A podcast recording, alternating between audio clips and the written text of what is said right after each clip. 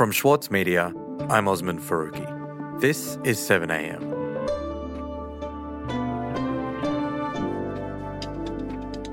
As governments around the world scramble to repair their economies after pandemic induced recessions, they're adopting a surprisingly progressive policy measure tax hikes.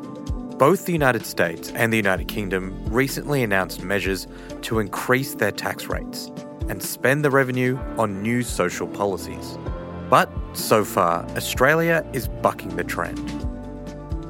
Today, national correspondent for the Saturday paper, Mike Seccombe, on what Australia's economic recovery plan is and who stands to benefit.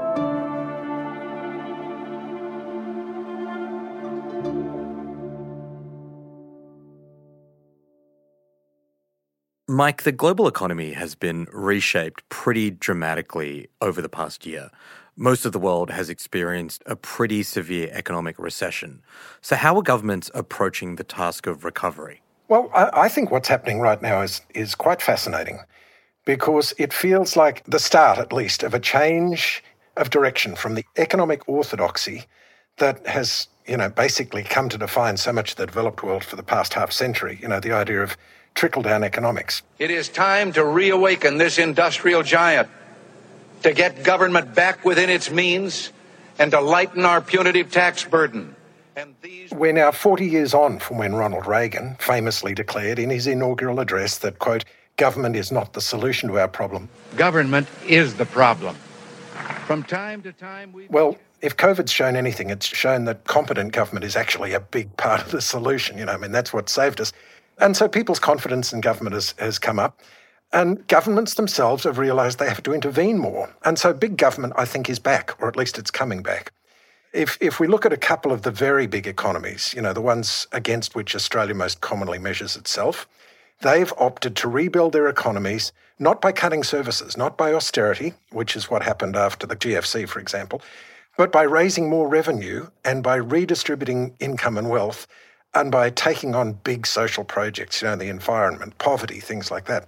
Yeah, right. So, can you tell me more about what exactly they're doing? Well, um, let's let's go to the United Kingdom first. Madam Deputy Speaker, our response to coronavirus has been fair, with the poorest households benefiting the most from our interventions. The UK budget statement last month said this, and I quote The fairest way to repair the long term impact of the crisis on public finances is to ask everyone to contribute, with the highest income households paying more asking more of those people and businesses who can afford to contribute and protecting those who cannot. And, and the Johnson government also increased corporate taxes. So, the second step I am taking today is that in 2023, the rate of corporation tax paid on company profits will increase. In total, they're planning to bring in in the order of 68 billion extra pounds over the next three years th- through tax increases.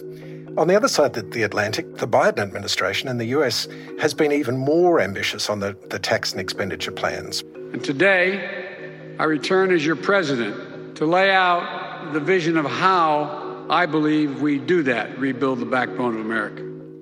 First of all, his administration plans to modestly raise personal taxes on the rich, a few percentage points. But more dramatically, it's taken a big stand on corporate taxes.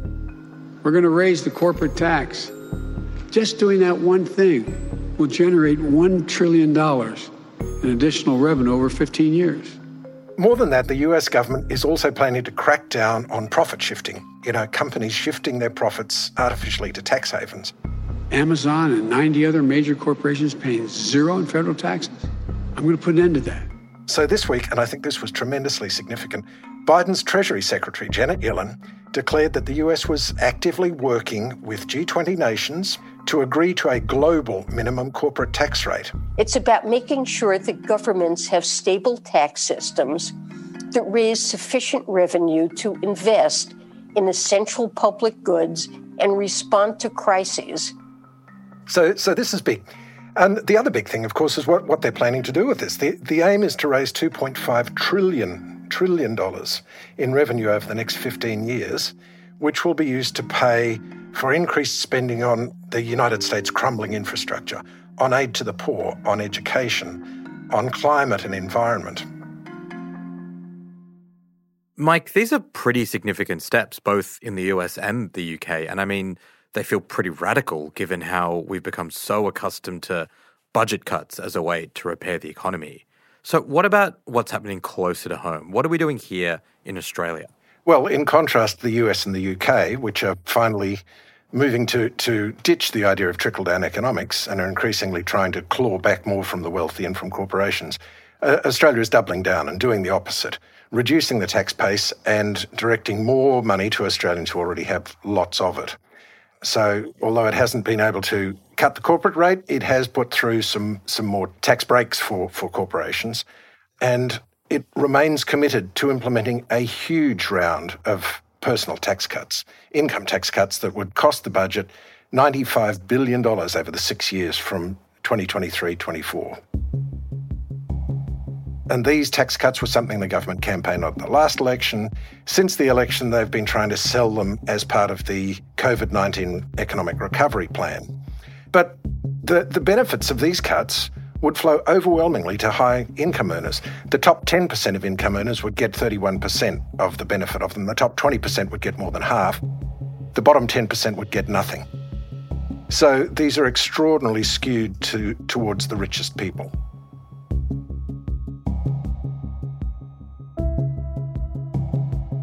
We'll be right back.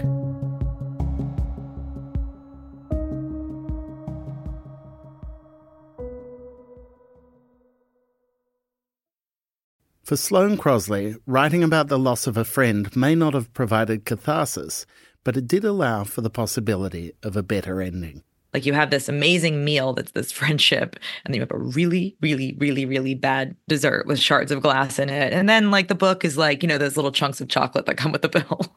I'm Michael Williams. Join me for this week's episode of Read This as I talk to Sloane Crosley about her latest, Grief is for People. Listen wherever you get your podcasts. As a 7am listener, you value the story behind the headlines. That's why you should read Post, a free daily newsletter bringing you the top five news stories of the day, summarising each of their key points with links to full articles from a range of sources. Get the news you need to your inbox every weekday morning with Post. Sign up at thesaturdaypaper.com.au slash newsletters. Mike, the Australian government's economic recovery plan seems to rely very heavily on tax policies aimed at the richest Australians. Do we know more about who exactly this approach benefits and, perhaps more importantly, who it leaves out? Well, welcome to this first Cabinet Task Force on Women's Security.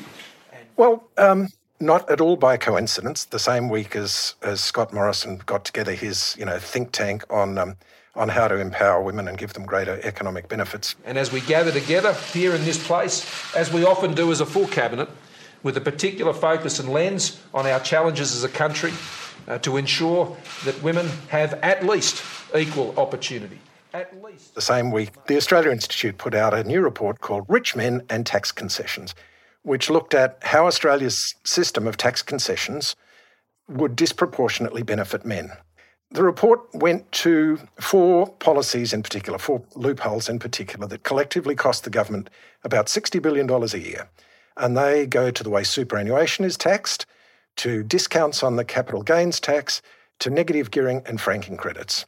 The detail's pretty complex in each case, but basically they're all policies that function as tax breaks and 70% of that $60 billion benefit, the report found, flows to men. Right. And Mike, is that because those policies overwhelmingly benefit wealthy Australians and men are more likely to be wealthy? Yeah, that, that's exactly right. It's, it's not that these tax breaks are designed specifically to benefit men. They're designed in a way that benefits high income, high wealth people. It just happens that in Australia, well, probably everywhere, but in Australia, uh, these people tend much more often to be men. In the case of superannuation, which is by far the biggest of these concessions, it's worth around $41 billion a year. Its design favours those on high incomes because super contributions are taxed at a flat rate of 15%. So the more money you earn, the higher is your income tax rate, and therefore the greater benefit you get by putting money into super instead of paying, you know, the full freight on it. We're talking about a lot of money here in terms of these tax concessions and the tax cuts the government is relying on to try and get us through this economic crisis.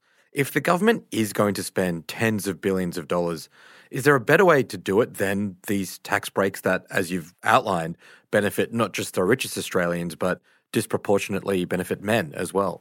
Well, uh, there are many better ways. I mean, if, if we go back to what Biden's doing in America, for example, spending on infrastructure, on education, on electric vehicles and home insulation and, you know, measures to reduce greenhouse gas emissions, programs to reduce poverty, that sort of thing.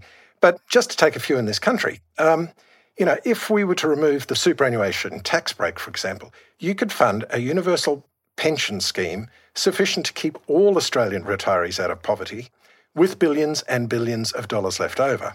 And for just a fraction of the cost of these planned tax cuts for high income earners, you could properly fund the NDIS, the aged care system, more on climate change adaptation, etc. The other thing, of course, you could do is, uh, and this is particularly pertinent to this moment, you could fund childcare. Indeed, for a few months in the middle of last year, we did have free childcare. It's not hard to do. But the government stopped doing it, of course, once the worst of the pandemic was over. As things stand right now, childcare is so prohibitively expensive that it's barely worthwhile for many women to actually work, you know, which in turn exacerbates gender inequality. So if you made childcare free, or at least made it much more affordable, it would be beneficial in terms of creating jobs and stimulating growth, far more so than tax cuts. Many, many more jobs are generated through childcare than just by giving tax cuts to the rich. Mike, it's not really a secret that the coalition has an ideological preference for tax cuts over raising taxes they're not just a response to this pandemic, they, they reflect the government's worldview more broadly. So, do you think that's likely to change given the scale of the economic challenges that are facing us? Well, well, up until the pandemic, all these all the governments, the UK, the US, and Australia, were all pretty committed to tax cuts. And then COVID nineteen forced a reassessment, at least in the US and the UK, and they've changed tack. But here in Australia, we haven't seen that and the government's framing its its ideological commitments to tax cuts as as a recovery measure. So, you know, when times are going well, i.e., before COVID, the prescription is tax cuts. When times are going badly, after COVID, the prescription is still tax cuts in this country. So, you know, short answer to your question is no. On the current forecasts, when our nation recovers from the pandemic, and the recession that it's caused next financial year, the federal government's total tax revenue is expected to be significantly lower than it was before the economic downturn. Projections from the Independent Parliamentary Budget Office show deficits just about as far as the eye can see for at least 10 years. So the fear here is that the government will try to fill that hole by cutting services. Quite unlike the UK, which, by the way, is like the coalition, it's a conservative government. But the Morrison government appears determined to stick with its current sort of trickle down plan that will give more money to the top end in the hope that they can somehow stimulate everybody. And presumably, at the same time, will have to wind back on the, on the services and programs that benefit the less well off.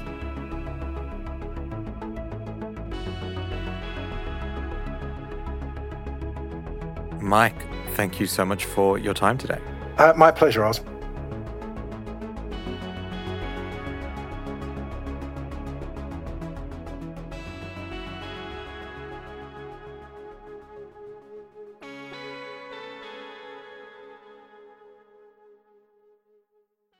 With award winning news coverage and reviews, the Saturday paper is essential reading for everybody. For a limited time, subscribe to a year of our quality, independent journalism and you'll receive the Saturday paper's stainless steel coffee cup made in collaboration with Fresco for free. Subscribe from just $2.10 a week. Simply visit thesaturdaypaper.com.au forward slash offer. The Saturday Paper. No hot takes.